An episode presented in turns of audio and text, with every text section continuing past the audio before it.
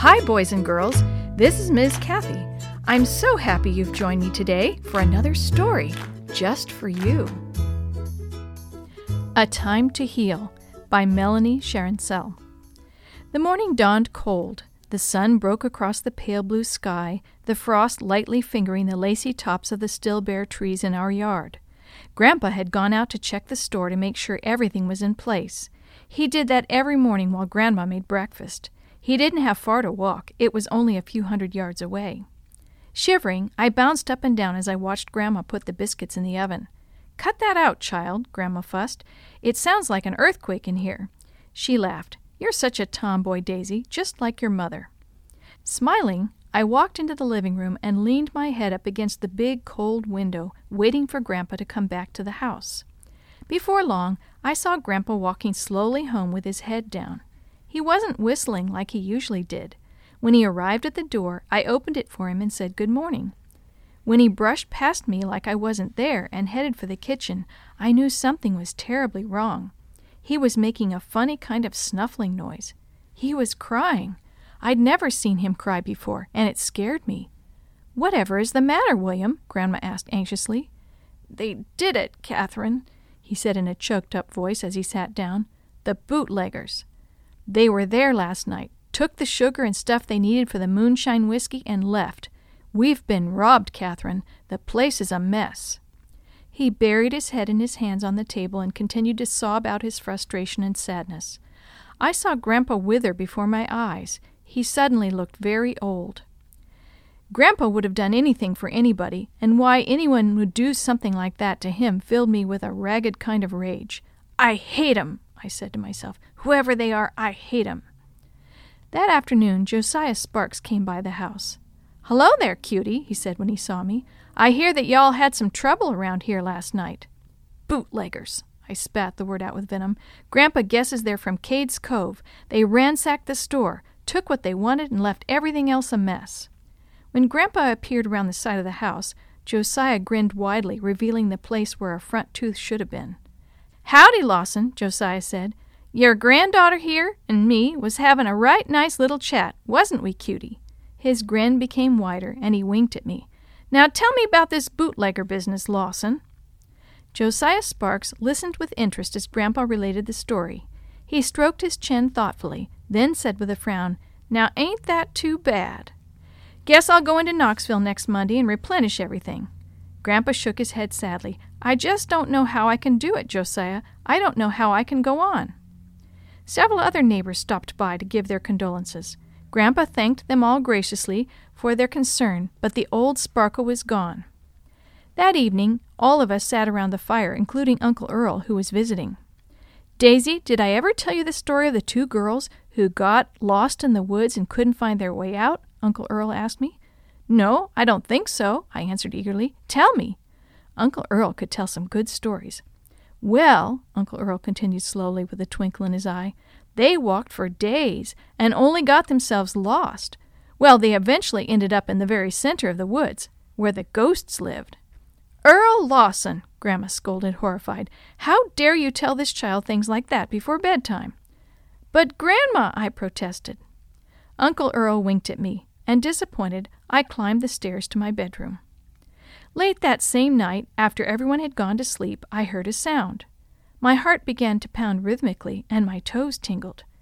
Grandma was right, I thought. I'm hearing things. I pulled the covers tight around my face and snuggled down into their warmth. But suddenly I heard it again.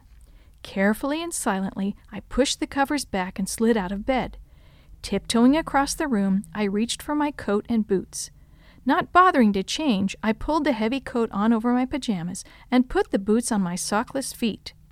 The stairs creaked and groaned as I made my way down. Strangely, I had never noticed how noisy they were until now. I've never tried to be this quiet coming down them before, either, I mused to myself. The sound seemed to be coming from outside. Unfortunately, the front door wasn't much more quiet than the stairs. As I eased out onto the porch, I could hear Uncle Earl's heavy breathing from where he slept on the couch. All of a sudden, I realized where the noise was coming from. The store! I crept through the shadows along the edge of the woods until I was directly beneath the store's front window. My heart pounded with such force that I was sure they could hear it clear back at the house. Whoever was inside, I could hear them talking. I stopped to listen. What's taking you all so long, Buck? Hurry up, would you?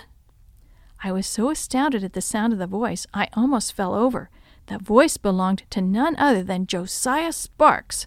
So it was him, I said to myself angrily. That two faced hypocrite! Suddenly, I knew what I had to do. I had to get Grandpa and Uncle Earl. Silently, I made my way back through the shadows toward the house. Just as I reached the porch, a twig snapped behind me, and a cold hand clamped around my mouth. What in the name of thunder are you doing outside this time of night? a voice asked. Relieved, I whirled about and looked into the shadowed face of Uncle Earl. Oh, Uncle Earl, I panted in a whisper. I saw them. They're there. Josiah and his boys are the ones, Uncle Earl. What are you talking about? Uncle Earl asked quizzically. Calm down and tell me. Bootleggers, I said impatiently. You've got to hurry. They're in the store. Without another word, Uncle Earl turned and ran into the house. Moments later, Grandpa came out, saddled up one of the horses, and rode off for the sheriff. Uncle Earl had grabbed his gun and was headed for the store. I snuck back to my place under the window to see what was going to happen. Now, Billy, Josiah said in a whiny voice, don't you be tearing everything out. I cautiously raised my head to peek through the window. You know, Lawson's getting old, Josiah continued. Don't make things too hard on him. Just then the door burst open. That's mighty kind of you, Josiah. Uncle Earl's voice was as cold and hard as steel. Josiah and his boys whipped around quickly just in time to stare down the barrel of Uncle Earl's shotgun. Take it easy, boys, Uncle Earl said, frowning. The sheriff should be here any minute now. His hands in the air, Josiah swallowed, but said nothing. Billy's face crumpled, and he started to bawl. Buck stared uneasily at the shotgun in Uncle Earl's steady hands. I almost felt sorry for them, but the picture of Grandpa's frail form slumped across the table kept flashing in my mind, and his sad voice. They did it, Catherine. No way. I could never feel pity for the people who made my grandpa cry. Hatred burned like a fire inside me once again. It wasn't long before the sheriff arrived. After he had arrested Josiah and his boys and left again, Grandpa surveyed the mess in silence. I reckon I'd better get started here, he said. I'll help you, Grandpa, I offered. He gave me a tired smile. It took all of us till daybreak to get the store back in order. Exhausted after the long night, I fell asleep quickly and didn't wake up until late afternoon. The next day, Uncle Earl came in with a discouraged look on his face. What's the trouble, Earl? Grandpa asked. Sparks is a free man again, Pa, Uncle Earl said. Seems the sheriff is a distant relative of his and didn't like the idea of having kinfolk in jail. Josiah bribed him with a little moonshine whiskey, and that's all it took. He's a free man. I couldn't believe what I was hearing. It was so unfair. Grandpa got up and walked out the door toward the barn. Had to do some thinking, I guess. After he had gone, I flew into a passionate rage. What about us? What about Grandpa's store? It's just not fair. Uncle Earl looked at me for a long time. You're right, he said. It's not. The next day, Grandpa was sick in bed. Deep down inside, I knew it was Josiah Sparks' fault. I hated him. With everything I had inside me, I hated him. Grandpa knew something was bothering me. Calling me into his room, he asked, Daisy, is there something you'd like to talk about? It's as plain as day there's something wrong. I burst into tears. It's not fair, Grandpa, I cried. You've always done everything you could for other people. You've always been honest, but you got your store robbed. You're the one who's sick. Josiah is the bootlegger and thief, but he got out of jail, and he's still healthy. I know how you feel, Daisy, Grandpa said gently. I had those same feelings. It took me a lot of thinking and prayer before I could understand them myself. He paused. In the good book it says that God lets the rain fall on the good and the bad, not just the good. But in another spot it says that everybody's going to get his own reward when the Lord comes. I reckon the best thing I can do is trust the Lord and let Him take care of it. I guess you're right, Grandpa, I said softly. I leaned over and kissed his weathered cheek. Thanks. Grandpa smiled as he watched me leave the room. He never recovered from the robbery, physically or financially.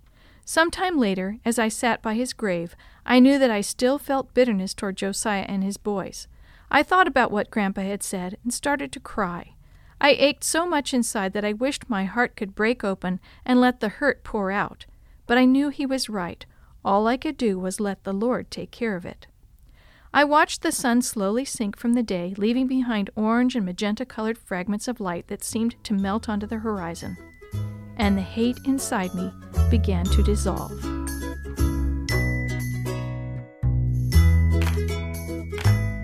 The story you have heard today is from Guide's Greatest Stories, written by various authors and compiled by Randy Fishell, and used with permission from the Pacific Press Publishing Association. If you're interested in any other books published by the Seventh day Adventist Church, please visit AdventistBookCenter.com or call 1 800 765 6955.